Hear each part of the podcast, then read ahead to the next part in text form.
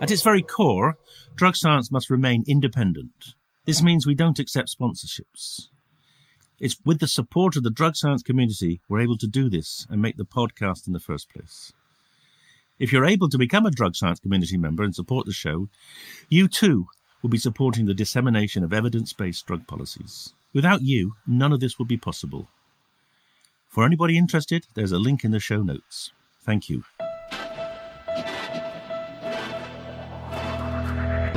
Hello and welcome to the Drug Science Podcast with me, David Nutt. Here we're bringing together experts and activists for a rational, honest, and informed conversation about drugs. Well, hello everyone, and welcome to this another podcast from Drug Science. And today I'm delighted to have with me a man that I'm sure you've all heard of. Hope you've all, all read his book, called How to Change Your Mind, which I think is probably the most influential book in the field of psychedelics. For very many years, I think you've got to go back to 1953 and Aldous Huxley to find a book that has had or will have as had as much influence. So it's absolute delight to have you here today, Michael, because you know, you've been part of uh, the way to change the world's mind as well as uh, as your own mind. Well, yeah, and, and you've helped me in that enterprise. We had some key interviews for that book uh, that were enormously helpful in uh, making me understand what was going on. Well, what I liked about your that book was that uh, it helped me understand what I was doing as well, which it's always good to see other people's take on what you're doing. right, from another perspective, yes. But today we're talking about his new book, which is called "This Is Your Mind on Plants." And it's a, a remarkable uh, volume which covers three plants. It covers opium, it covers caffeine, and it covers mescaline. So the, very first question I got to put to you is uh, why and why those three? Yeah, well, you know, I have a long-standing interest in the symbiosis of plants and people. I've been writing about that since I started writing about what was going on in my garden. And I've always been curious about the ways plants have thrived by gratifying human desires. That's their evolutionary strategy, right? I mean, they can't move around. So they use chemistry to get us to work for them and get bees to work for them and repel insects, other kinds of insects. So that's been a long-standing fascination. Why is this? Why do we like to change consciousness? Uh, what's in it for us? What's in it for the plants that help us to do it? How do they figure out how to manufacture the precise molecule that fits into receptors in the human brain. That's kind of astonishing. So, anyway, I've touched on this in other work, but I wanted to do a deeper dive. And I am at bottom a garden writer. I mean, I've been writing about events in my garden for many, many years. And I think you can find the whole world in your garden if you look look close enough. And then the question, the second question, why these three? there are a couple answers. One is they're they're representative of large classes of drugs. So there's an upper, a downer, and an outer. Uh, that's how I refer to the psychedelic. And uh, a stimulant, a in, in, caffeine, a sedative or depressant in opium, and then a and a psychedelic in mescaline. So these are three big classes of drugs. It doesn't cover everything, but that's most of what the psychoactives tend to do for us and then I had a I had personal involvement with uh, you know two of them at least to begin with. Mescaline I had no I had had no contact with at all, and I think opium I was interested in in part because in the United States at least we are still in the midst of this terrible crisis. Ninety three thousand people overdosed last year opiates. Yet this drug is as as much of a scourge as it is is also a great blessing, and it really gets at this the ambiguities of drugs. They're, you know, the fact that, as the Greeks understood, they're both allies and poisons.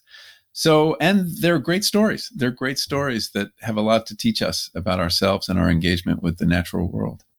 Indeed, they do. Well, well let's start in the order which they appear in the book particularly the opium, because of course, you know, what's this is something that you touched on a very long time ago, almost possibly to your certainly not to your if not to your regret, to your consternation. Share people the, the wonderful story yes. about growing poppies.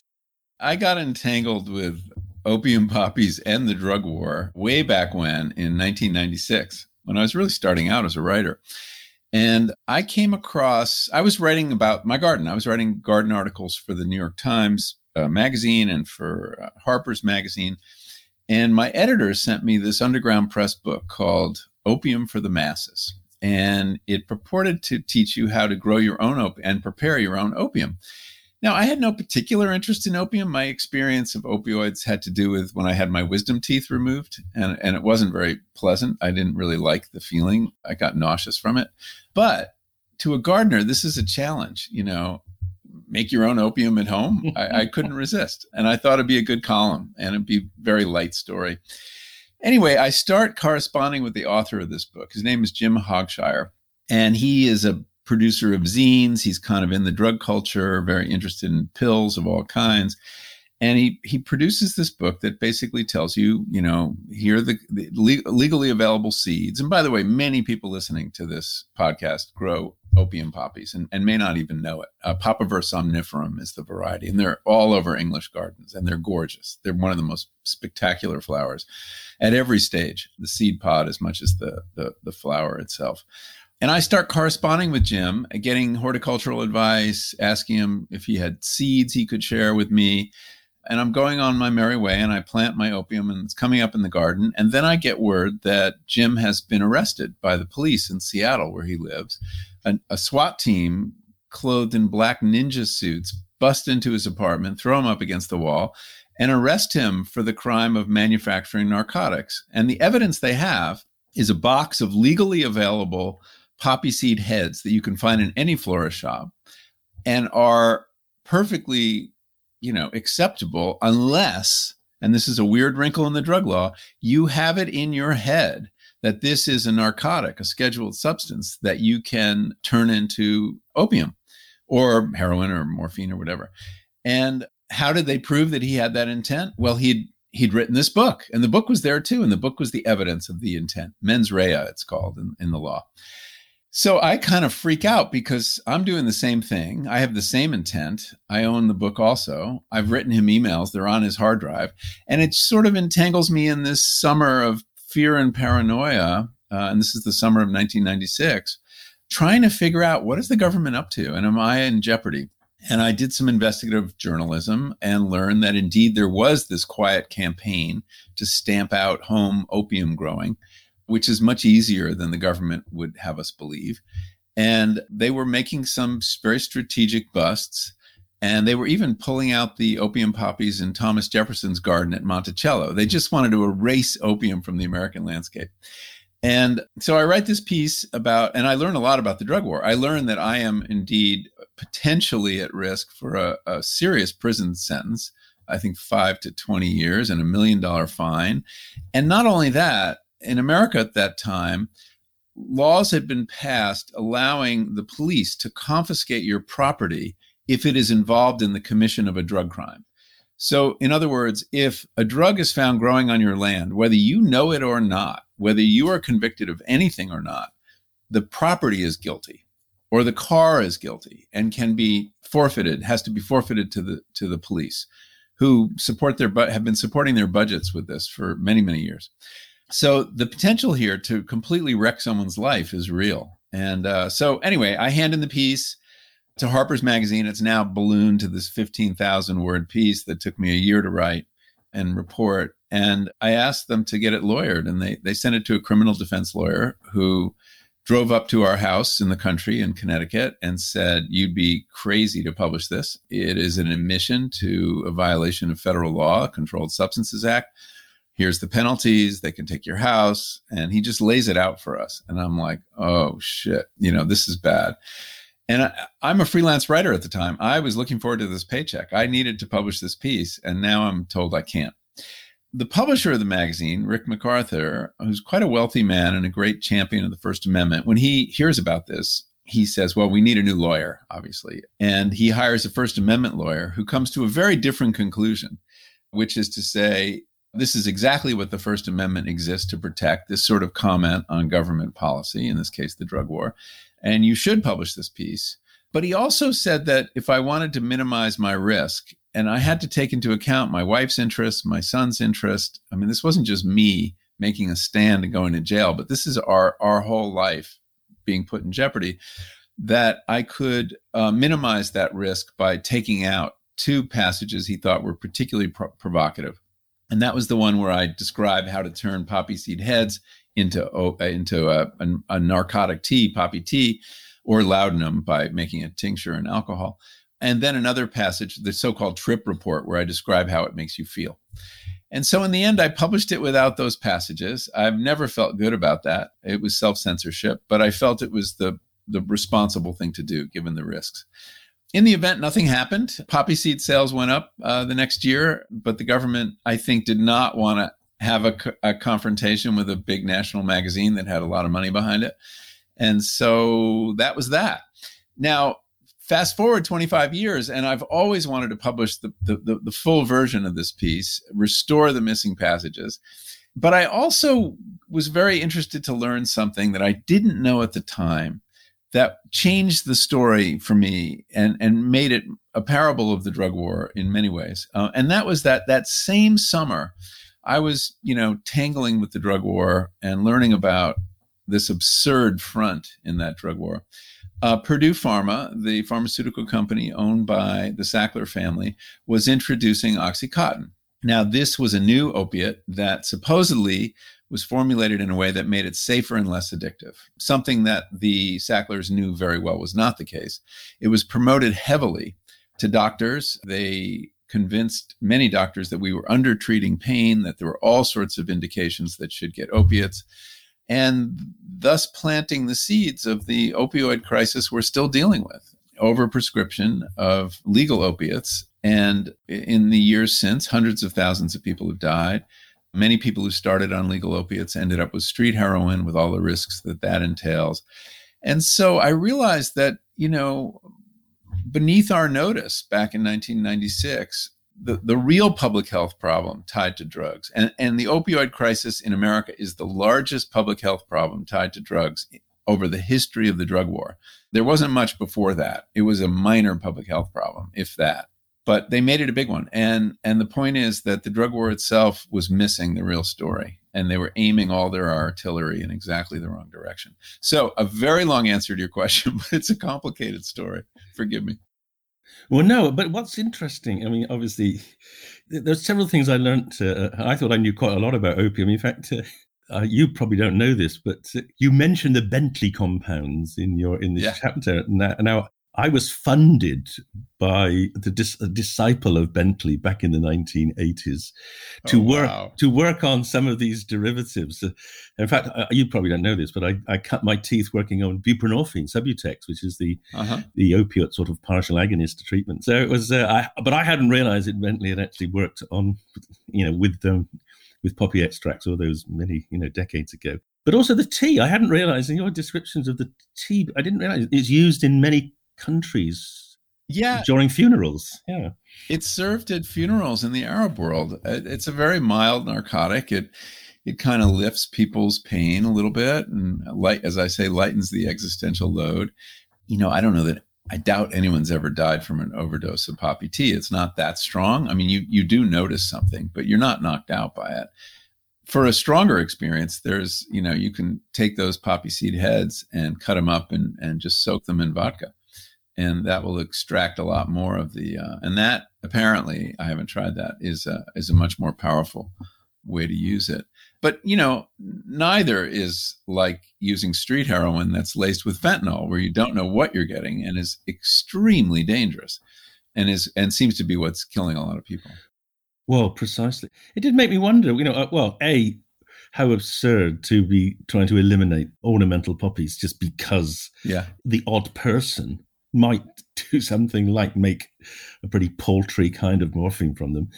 But on top, but missing the opportunity. And I, I began to wonder a little bit about whether we'd missed a trick here because you've obviously seen the cannabis revolution with plant based medicine, people taking low doses of cannabidiol and THC.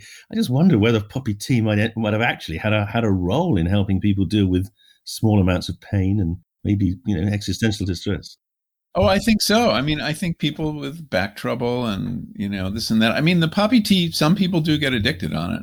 The withdrawal is not as it is depicted in the movies. You know, opiate withdrawal apparently is is a lot more like a flu. Mm. Easier on the body than alcohol withdrawal, but we have an image of it as something that can kill you, and it, that's not the case. There's so much misconception about the opiates, and so sorting through it all is is is complicated. But I mean, you know all about that misinformation around drugs. well, that's why it was such a remark. I mean, it was kind of it was almost absurd, wasn't it? You know that we're going to you know try to by stealth remove the poppy from the American garden, even though they didn't even. I mean, and uh, given that there were thousands of different species, and it was. and it was clear too that when I talked to policemen and and DEA authorities, they didn't understand the difference between the different species, and one guy had a poppy on his desk as he was talking to me. So there is the confusion extends to the authorities on exactly what what they're going after. And it, you know, it may have just been one maniac in the DEA who made this his his obsession that he saw this mm. book um, because they were Jim Ho- Jim Hogshire's book was on their radar, and you know they had look the drug warriors in America had tremendous resources, and at the time not a huge problem to deal with. There were I, I did some research and there were only five thousand heroin addicts in America in 1996. Really? That's not wow. in a country of 250 million. That's not a major That's public true. health problem. Yet a huge army was deployed against it. yes, as we know, well, I think you you probably are still the only country in the world that has its own special police force for drugs. Is that true? I didn't realize that. I thought everybody had one. no, no, but you have the DEA. You know, yeah. I mean, you know that is its that's a drug police force. You know, the rest of the world, police do drugs, other things. So at least they they've got a choice. They don't have to go for yes. drugs if they got something more interesting. Whereas the DEA have got to go for drugs. Nothing else the they can do. justify their existence. No. Yeah.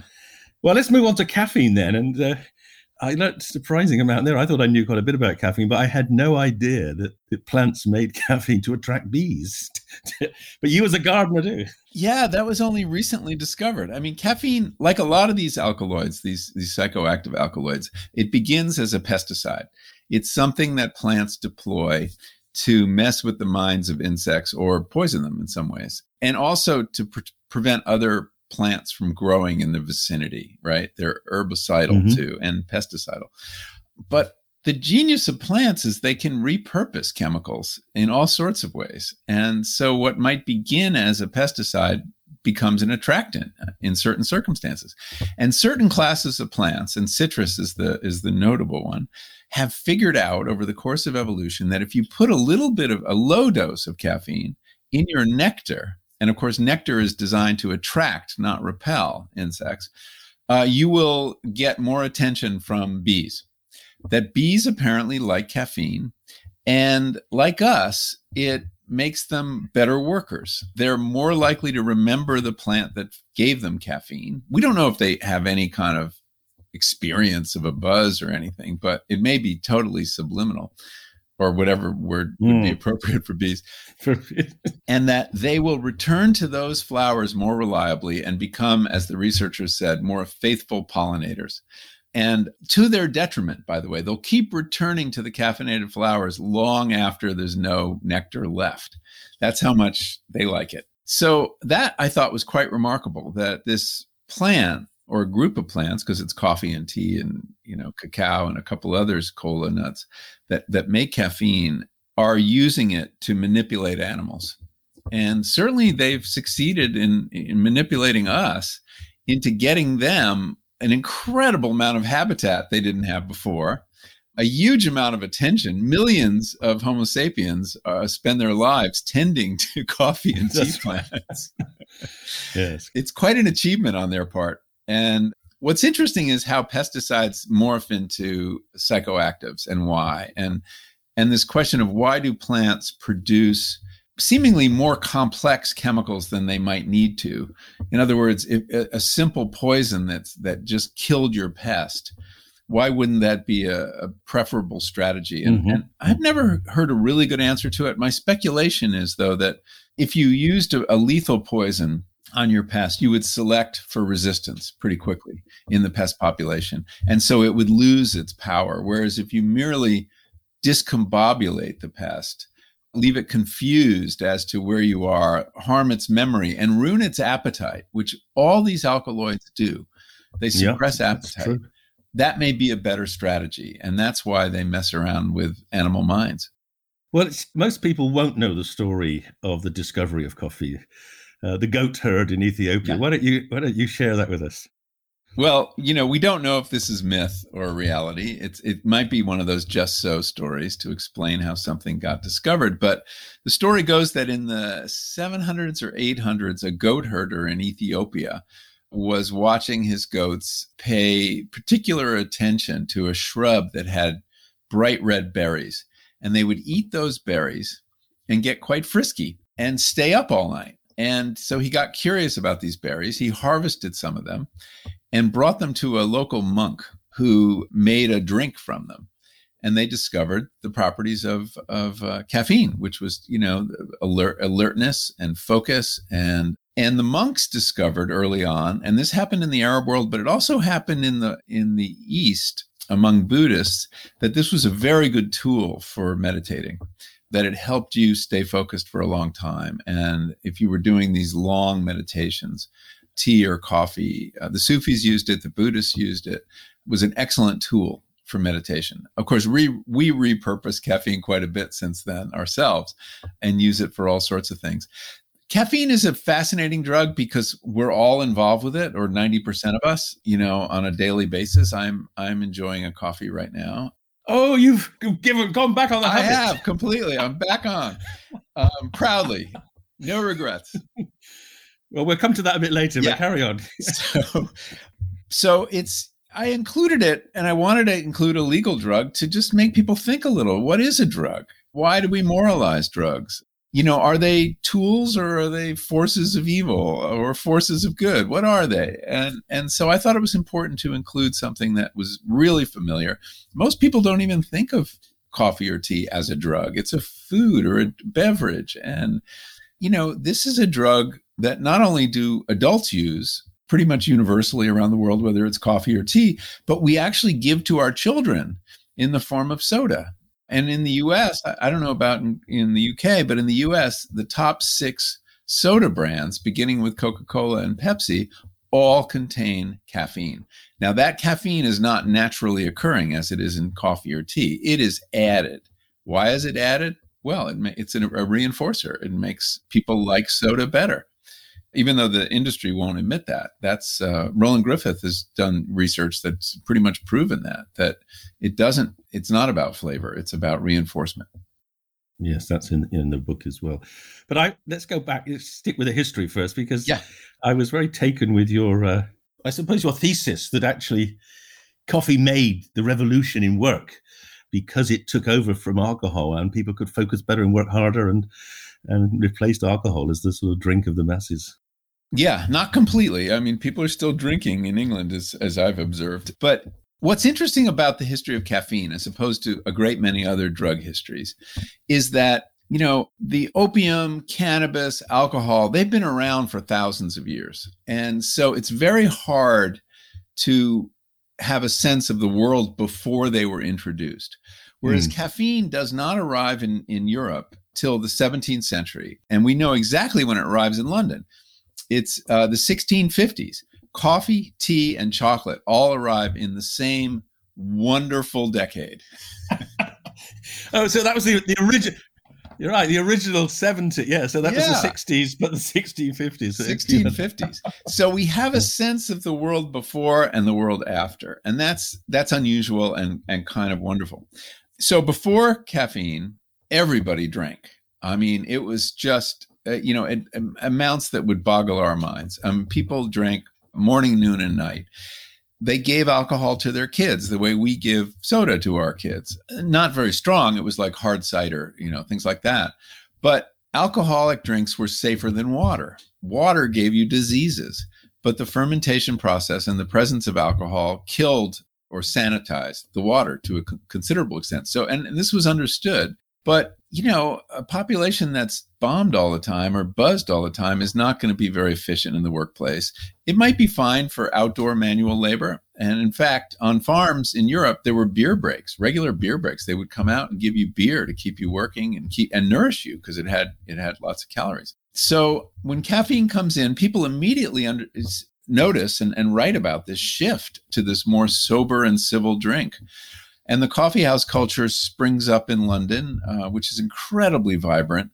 And it's a different conversation on coffee. You know, people talk about ideas, they talk about politics.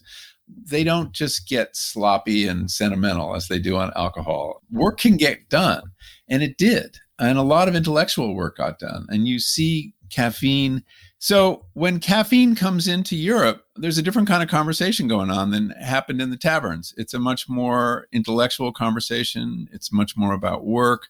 And you find caffeine helping to fuel things like the age of reason. I mean, there are, you know, people people associated with the scientific enterprise are all meeting at one particular coffee house and talking about, you know, Isaac Newton is there and Francis Bacon is there and they're dissecting dolphins on the table, you know, that they've somehow found in the Thames. And then you have, uh, you know, coffee houses dedicated to business and, and others to literature. And it's a really vibrant conversation. And this helps fuel the age of reason, the Enlightenment, and I think the Industrial Revolution, because as you're moving to working with people's minds more than their bodies, and you are also working with heavy machinery in these mills, you don't want drunk workers. You want someone who is going to be careful, focused, alert. You also need, since this equipment is so expensive, you need to run it 24 hours a day. And so you have a drug that allows us, I mean, previously we we worked from the time we woke up, you know, from sunrise to sunset. That was a workday. But now you can have a night shift because caffeine will hide your tiredness from you and allow you to stay up all night. And so this is an incredibly powerful tool to basically create a worker uh, well suited to things like double entry bookkeeping and operating heavy machinery that's dangerous. So I think I think we capitalism owes a big debt of gratitude to caffeine, to coffee and tea. And during the Industrial Revolution, you know, employers fed tea to their workers, heavily sweetened to keep them going. And, you know, there's no better proof of the value of caffeine to employers than the institution of the coffee break in the US. And it's, I guess it's the tea break in the UK. In the US, your employer actually gives you a free drug twice a day, 10 o'clock and 4 o'clock, and paid time in which to enjoy it. Why is he or her doing that? Well, because it's making you a better worker. It's making you more productive, more efficient. And, you know, this has become an institution in the workplace. So we owe caffeine a lot, and capitalism owes caffeine an enormous amount. And of course, people think of America as being the uh, the center of, of coffee culture because I guess that was the uh, the old Boston Tea Party was the uh, put an end to you importing tea. Yeah, we had a problem with tea. We started out like, well, it's very interesting. You know, England starts out as a coffee culture. In the 18th century, I'm sorry, in the in the 17th century, it's all coffee all the time. Within a hundred years, though, tea takes over, and the reasons for that is the British Empire just didn't have any good coffee growing regions. And initially, the tea came from China and was expensive, and the Chinese uh, wanted pounds sterling. You know, they wanted silver for the tea they were shipping. This led to a balance of payments problem for England, which was solved by turning India, its colony, into a tea producing and opium producing country. And that opium was exported over the objections of the Chinese governments, but it was forced on the Chinese and that's how they dealt with the balance of payments and and addicted you know countless numbers of Chinese and and helped you know bring down what had been a, a pretty glorious civilization. So it's it's not a happy story in that sense, and but it shows you that these kind of vectors of imperialism and trade have been going on for a very long time, and that drugs have fueled it in many many ways. Well, that's right. I when I I give an introductory talk about drugs and drug policy to students in Imperial College, I say to them, this magnificent university, one of the best universities in the world, what do you think funded its foundation? And they also, well, they might, if they think at all, they might say coal, you know, or railways. And I say, no, drugs. And then they kind of look in horror because because it's been we've tried to wipe that out of our history, haven't we? And in that case, was it opium dealers? Well, it, I mean, basically, the British Empire was built on all drug. It was built on selling opium to the Chinese, selling cannabis to the Indians. I mean, we made the Indians buy cannabis from us, even though it grew wild. I mean, wild we, there, yeah. We were extraordinarily ruthless. And then, of course, you know, people bringing tea and uh, and coffee. Well, you know, a lot of great American fortunes. There's a footnote in the book uh, where I talk about these these august American fortunes that that that have their name on our libraries and and, mm-hmm. and art institutions, museums. They were opium dealers, and that's been erased from history. I didn't know. There was a lot of money made in opium, and a lot of it was people in the West wanting to keep it out of their country and push it onto another yeah. country. Um, and we, we were all involved in that trade. But it, there's another twist in your book about caffeine and, and, and drug wars, which is, of course, is your civil war. Would it be fair to say the war was won by the North because they stopped, they had all the coffee, and the South couldn't get it? Well, it's probably too simple, but because that's true that there were, we set up a blockade so the South could not get all sorts of goods, one of which was caffeine, and we understood that. And on the north, uh, we had the, the Northern Army, the Union Army had provisions, I think 36 pounds of coffee per soldier. Uh, they understood the power of caffeine to keep soldiers happy and, uh, and effective. And in fact, there were generals who would wait until their armies were maximally caffeinated before attacking. And they would tell them to fill their thermoses with coffee, not water. Oh, right and in the south they were kind of you know uh, they just didn't have that edge but the larger story is that the north in every sense was a caffeinated civilization. It already had in an industrial revolution. The south was still agrarian sleepier. So they were in that pre-caffeine period. They did discover uh, alternative sources of caffeine. There's a there's a tree oh god i forget the name of it opon or something pon that produces caffeine in its leaves and you can still buy this uh, an alternative source of caffeine and so but they yeah they struggled and caffeine definitely helped the north in the war and there's an historian who's who's written about this that i quote in the book so you know caffeine has woven itself into our lives into our political economy into our rituals in all sorts of ways. It's it's a very rich story, and it was fascinating to learn about. You know, the great thinkers of the Enlightenment were, you know, major caffeine hounds. You know, Voltaire apparently drank 72 cups a day. I don't know what that would do to you, but he got a lot of work done. Diderot wrote, the, he created the first encyclopedia on caffeine, and and Balzac was such a caffeine hound that he began to think that any water was just to dilute it. So he started eating grounds, just pure coffee grounds. And he thought that on an empty stomach gave you the biggest probably charge. Does. And of course, he stayed up all night. You know, he wrote like 54 novels.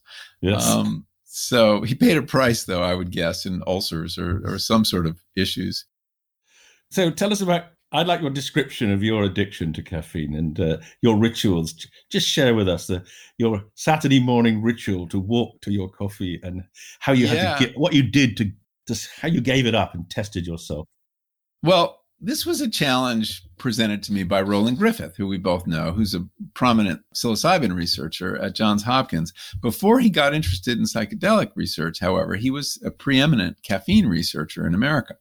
And he's he got uh, the caffeine use disorder or into the DSM. I mean, and uh, so when I was interviewing him for this book, he said, uh, you know, you really can't understand your relationship to a drug until you get off it. So you really should stop. You you are dependent on caffeine. You should stop for a while and see what happens, and and and un, to better understand its power. So I took this challenge and I got off caffeine, uh, cold turkey, for three months which was really one of the harder things I've done in life. Um, and it's remarkable the withdrawal effects. I did not have the headaches, I did not have the flu like symptoms, but I had this general sense of a fog that uh, never cleared uh, in the morning. And I lost my ability to concentrate completely. I, I felt very much like I had acquired attention deficit disorder and that peripheral matters kept intruding writing became impossible. Uh, writing is all about concentration, about you know putting one word after the next and taking a, a very three dimensional experience and, and narrowing it down to that that linear channel. So I really struggled for a long time. And eventually I could write again. Eventually I could work again after a couple weeks. But I still didn't feel myself. The entire three month period, I felt off. And that's really weird because it made me realize that my, what I think of as my default transparent consciousness was in fact an altered state. It was caffeinated consciousness. And I had been drinking coffee since I was 10, and that was normal for me. And this other thing was not, and I didn't like it very much. The only positives, and there were two, was that I slept like a teenager. I had some of the greatest sleeps I've had since I was young. And that happened very quickly and was wonderful. The other blessing was I got to go back on. and that was that was always my plan. I wasn't, you know, and people kind of misread this as like I'm arguing against coffee because I got off it. I don't think of that at all. I wanted to see what it'd be like to have that first cup once my caffeine virginity had been restored, which it was after 3 months. And that cup was one of the more powerful drug experiences I've had, and I've had some powerful ones. It was psychedelic. But certainly, one, it was one of the most productive because you cleaned out your yes. your office. uh, it was crazy. So I go down to this little cafe, bakery, cheese shop where we would get coffee in the morning. I, I didn't really make coffee until recently. And they had a nice little pocket park, and my wife and I went down, and I got this. It was like a cappuccino drink and after three months of drinking mint tea and chamomile tea, I, I had my first sip of coffee. And caffeine is an amazing drug. It, it, it doesn't just go into certain cells, it goes into all your cells and it spreads out very efficiently, gets, gets through those cell walls. And I felt this wave of well being uh, that morning. And, and it rose to this euphoric feeling I felt so optimistic about everything. And this is in the midst of, you know, some hard times here politically in America, but I felt great. But over time the feeling evolved and I and I started feeling like I've got to get something done. I've got to do some work even though it was Saturday. So I told Judith, my wife, you know, let's let's get to work. And so she went off to her studio and I went up to my computer and the first thing I did was kind of weird and unexpected, but I was like looking at my email, getting really annoyed at all the kind of listservs, all the political fundraising, the organizations, you know, asking for money. And so I I uh, unsubscribed from like a hundred listservs. I just nailed them one after, and I just killed them. And so I cleaned out my email queue. And then I was like, okay, what next? Well, I went to my closet and I had a shelf full of my sweaters that was kind of just all scrumbled and chaotic. And I sorted all my sweaters and threw out ones with moth holes and took others to the dry cleaner. And so that was my morning. I was the, you know, ultimate caffeine worker, worker bee. yes, you. Fantastic. Well, let's move on now to um, to the third one, which is um, mescaline yeah, this is an interesting substance that I, I knew very little about. And, you know, I mean, you know, you've been part of the psychedelic renaissance. It's not one of the drugs being researched. No, no. Uh, there's some talk about researching it. There's some problems with it. One is that it it's a very long duration. It's it can be 14 hours, which I mean, you know, if you're running a lab or a, or a clinic, that's two shifts, yes, right, for yes. each of the two guys. Yes, right. So not very practical that way. But when I was writing about psychedelics for How to Change Your Mind, I would ask people who were in the psychedelic community what was their favorite psychedelic. And I was very surprised to hear many of them, most of them say, especially the old timers, mescaline. Mm. By far, you know, the king of materials, my favorite, that it was, you know, lucid and generous because the 14 hours could be a, a yes, plus depending yeah. on your point of view. Although i didn't feel that way. I mean i was i was done with mescaline before mescaline was done with me when i tried yeah. it. So i thought it would be interesting to look at. The other reason i wanted to look at it was in the first book on psychedelics i really stuck very close to the scientific enterprise. And i did that for a couple reasons. One was because science is the most authoritative discourse in our in our culture, and if you want to get people to take something seriously, you have to you have to look at it through the lens of science. But that's not the only lens to look at psychedelics. There's a cultural lens too, and, and an historical lens. And I wanted to look at the kind of indigenous use of psychedelics. You know, in the West, they're very new um, they really don't come to scientific attention until the 50s and 60s. And there was a little bit around the turn of the last century with mescaline, but they they kind of burst upon the West in the 50s and 60s, and they come without an instruction manual. They're very strange compounds. People really don't know what to make of them, and they they go through this whole elaborate sloppy reckless r&d program of people trying to figure out what are they good for both in the labs in the cia and in the street. And the weird thing was though there was an instruction manual available but we were too arrogant to, to use it. Most of us were. There were a couple exceptions. And that was of course the, the native cultures that have been using psychedelics in their religious and healing practices for thousands of years. Mescaline that we have evidence of mescaline use from 6,000 years ago in South Texas on the Rio Grande. And it may have been older than that. And psilocybin, you know, used for at least uh, a millennium in, in Mexico. And so the question I posed is what could we learn from these cultures about how to use these drugs in a constructive way? And what struck me was that you know, we think of psychedelics in the West in the 60s as being a very disruptive force. Mm whether you think those disruptions were good or bad, there were things that needed to be disrupted, such as the war in Vietnam. Mm-hmm. But basically, we associate psychedelics with disruption of the status quo. But change context, look at the Native American population, and the use of psychedelics there is profoundly conservative. It is a it is a way to to um, sustain a culture under threat.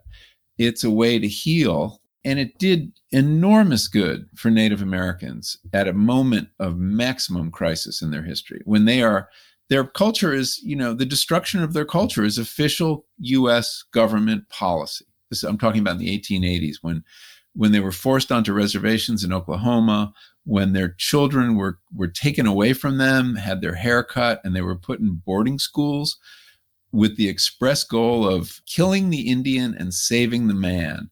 It was just a horrible history and a traumatized people.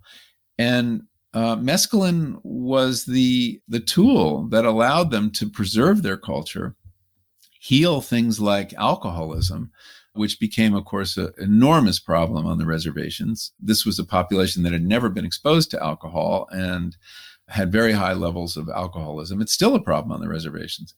But the the so far the best treatment for it has been a peyote ceremony, so I wanted to look at that. I wanted to explore that indigenous use of psychedelics, and it's a actually an incredibly hopeful story of how these powerful substances can be used in a very constructive way. And I think we have a lot to learn from these people. Yes, in fact, one of the things that came very clear to me was the the, the power of the group. I mean, the fact that it's always used as in a group ceremony. Yes. It's not the individual self exploration. It's about benefiting from being part of a of a ritual and a, and a ceremony.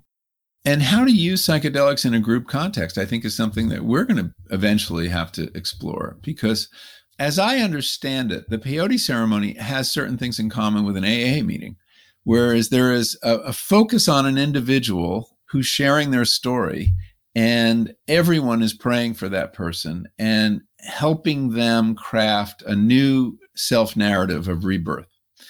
And I mean, you know how powerful group dynamics are, peer group pressure, um, that if you have everybody supporting you in that act of healing, of getting off alcohol, of, uh, of constructing that new narrative of who you are, it's enormously powerful.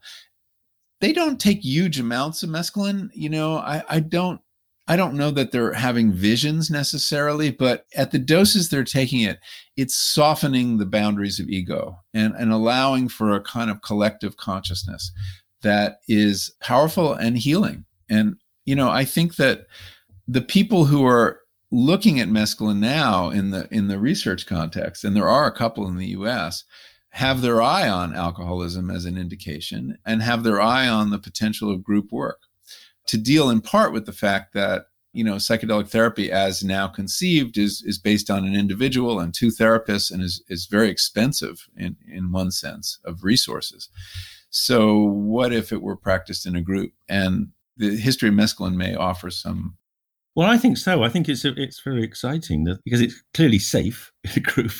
You know, uh, people aren't getting up and attacking each other, not like when they're drunk. So, you know, there's benefits in that sense as well. No, it is. Yeah, people are people enter this meditative trance-like state, and there is there's no violence associated with it. And people can talk on mescaline. I mean, that's it, it's it has some of the you know it is a, a, a phenylethylamine, not a tryptamine, and it has some of the qualities of MDMA, which is to say you you feel very relational. You can speak.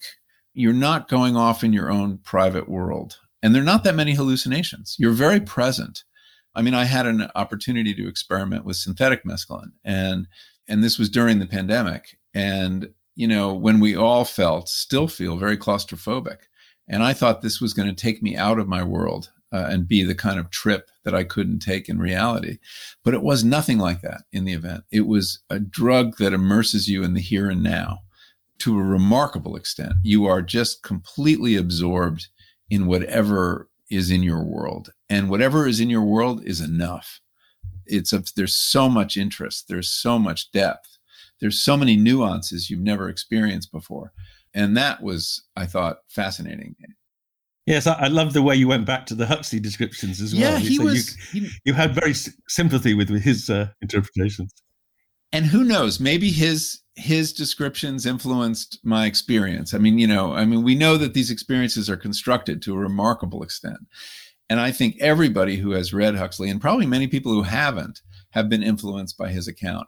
But this sense that there is more to reality than our consciousness admits to our awareness was a very, seemed just right. And that this reducing valve, as he referred to consciousness, was open wide and that there was an overwhelming amount of information out there that uh, was admitted. And there were moments at the peak of the experience where it was just too much to bear. And it was just the immensity of reality was just, you know, just set me back. But, you know, I could look at a bowl of apricots for like a really long time and see things and have thoughts, you know, about them. I mean, that were just uh, completely absorbing so yeah, it's an interesting and distinctive phenomenology. It's it's not like uh, the tryptamines, which really do take you somewhere else. I was right here, and and I was chained to the moment, you know, in a way I had never been. It was quite remarkable. It's it's a meditation in a way, a very deep meditation. Well, one of the uh, things I found, you know, sort of paradox I found that you pointed out so clearly is, you know, this the contrast between the attempt of the American government to exterminate peyote use, basically built on the back of a country which was founded by people who were trying to liberate themselves from religious oppression. Uh, the irony never came to them. I just I know that the irony was lost on the Supreme Court when they actually took away the Indians' right to use peyote. And yes, I mean, what what are what is the white man doing here? Seeking religious freedom and then taking it away from the people who are already here. Fortunately, that has been uh, restored, and that, you know, since 1994, Native Americans have had the right to use peyote in their sacrament. They're the only people for whom peyote is legal. And that is as it should be, I think, because there's also, I talk in the book, you know, I'm very aware that I don't want to start a fad for peyote because there's not enough of it and it is precious to Native Americans. There are 250,000 people in the Native American church now, at least. And they rely on peyote in many ways. And it is a very slow growing cactus. It takes 15 years from seed to usable button. And the population of peyote in the wild is crashing. And there's a big conservation effort underway. So if people have any interest in mescaline, they should look to synthetic mescaline or San Pedro, which is another cactus that produces it uh, from Bolivia and Peru. And that is easy to grow, uh, at least in the West Coast and probably not in the East Coast. And people grow it in England. I think they have to bring it inside in the winter. And that produces uh, mescaline also. But peyote, I, I think we've taken enough from Native Americans. We should leave them their peyote, unless you want to grow it and you're very patient. Yeah. Sure. But it was a close thing.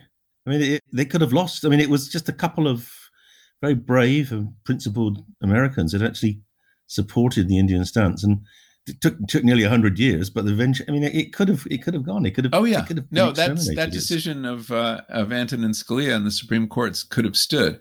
And basically, he was making a judgment And this tells you how bad the drug war was then, that the free exercise of religion enshrined on the First Amendment, he said that had to give way to the needs of the government to fight the drug war. And that this religious liberty in the face of the drug war was a luxury we could not afford. I mean, just an outrageous decision. And it tells you how far we had strayed from our identity uh, because of this misbegotten war.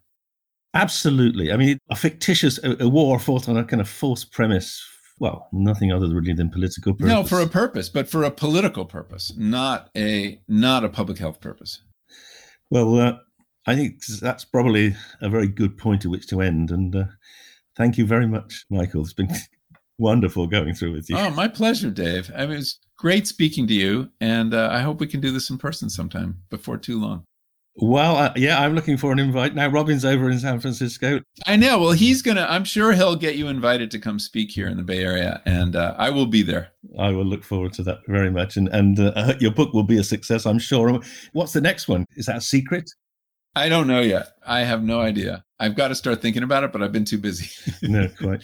Well, yeah. if I'm still around when you've written it, I'd love to have you back on the program. But I will be happy to come back. Great pleasure talking to you, Dave. And to you. Thank you. Thank you. Thanks a lot. Well, that's the end of this episode of the Drug Science Podcast. Thank you for listening. But before you go, I would just like to share with you a question from our drug science community members. Recently, we recorded a very special podcast episode in which we invited all of our premium and philanthropic community members to ask me anything they like. Their questions were so good, I thought we should include one or two of them at the end of every podcast episode. So please enjoy this new segment of the show. Apologies for the audio quality as we recorded the session over Zoom. Hopefully, they're vaguely relevant to what we've been discussing. And if you want to ask me anything, perhaps we could do and Ask David Anything Part 2. Enjoy. So, firstly, David, can you say something about the drugs uh, muscimol and ibotenic acid found in the fly agaric mushroom? And could there ever be a benefit from studying their effects as there have been for MDMA and psilocybin? Oh, it's a great question. Who is that person? That was from uh, Jeremy, who is in the call right now. All right. Hi, Jeremy. Well, I have to declare an interest, Jeremy. Look, I have to be absolutely clear about this. I am now working with a company trying to answer your question. The company is called PsychEd Wellness, and we are in the process of working out how we can get enough of the mushrooms and purify the, uh, the content of the mushroom and get rid of the ibotenic acid, which is, for those of you who don't know it, is quite a toxic substance, and maximize the muscimol, which is the the psychedelic substance in the Amanita mushroom. Why am I doing it? Well, I'm doing it because uh, Amanita is the Northern European, Siberian, Finnish alternative to the magic mushroom. And it's been around for millennia. The term shaman is a Siberian term, and it comes, uh, uh shamans were people that gave these mushrooms to Northern Europeans. And they're particularly they're kind of they're very interesting mushroom because they grow in mountainous areas as well, but they grow in forests, and they they have to they can only grow where they're synergistic with a particular kind of cedar tree. So they only grow where, where you have trees which will they can allow them to grow in, into their roots. So they're kind of relatively special, and historically they're amazing. You know, there are the early Christians used them, uh, used, and they would have used the mushroom, but they would have prepared it in such a way to reduce the ibotenic acid and maximize the muscimol. So, and I believe that was important in bonding, in the same way as ayahuasca is used in uh, Latin American countries in, in for religious processes to bring people together in churches. So muscimol was used in the, or amanita was used by the early Christians, and that's probably why they could sustain the the horrors of being uh, for four centuries of being persecuted. In fact, there's evidence of, of it being used right up to about the 12th century. And then when the Catholic Church became an establishment and a business, and it, and it exterminated people that just wanted to be Christian as opposed to be Catholic, they tried to destroy the records of uh, uh, which existed in, in the church at the time of the use of these mushrooms, but they didn't get rid of all of them.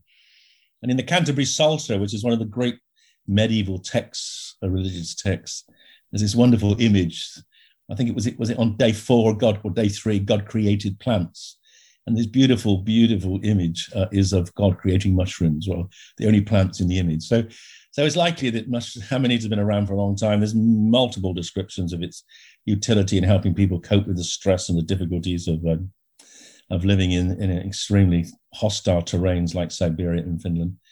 You know, there's the Father Christmas story. You know, if, I'll tell you. I mean, it, probably you probably don't all know it, but the, the Father Christmas story. Rudolph the Red-Nosed Reindeer is named because a reindeer love the red nose of the mushroom. When reindeer see amanita mushrooms, they eat the mushroom.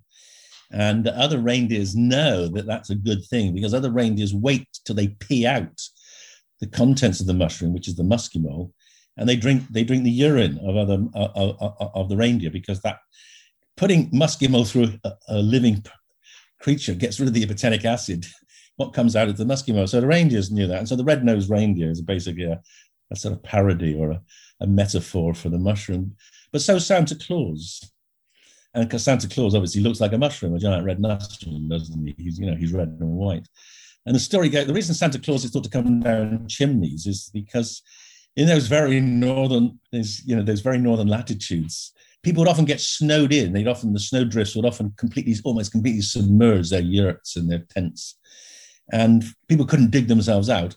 So others that uh, had access to the mushrooms would would find them when they see the smoke coming out. So they knew that people were still living down there. And they dropped the mushrooms down the smoke hole so that the people could sustain themselves in their in their cold environment or in, in their tents submerged in the snow by the mushrooms. So that's why Santa Claus comes down the chimney.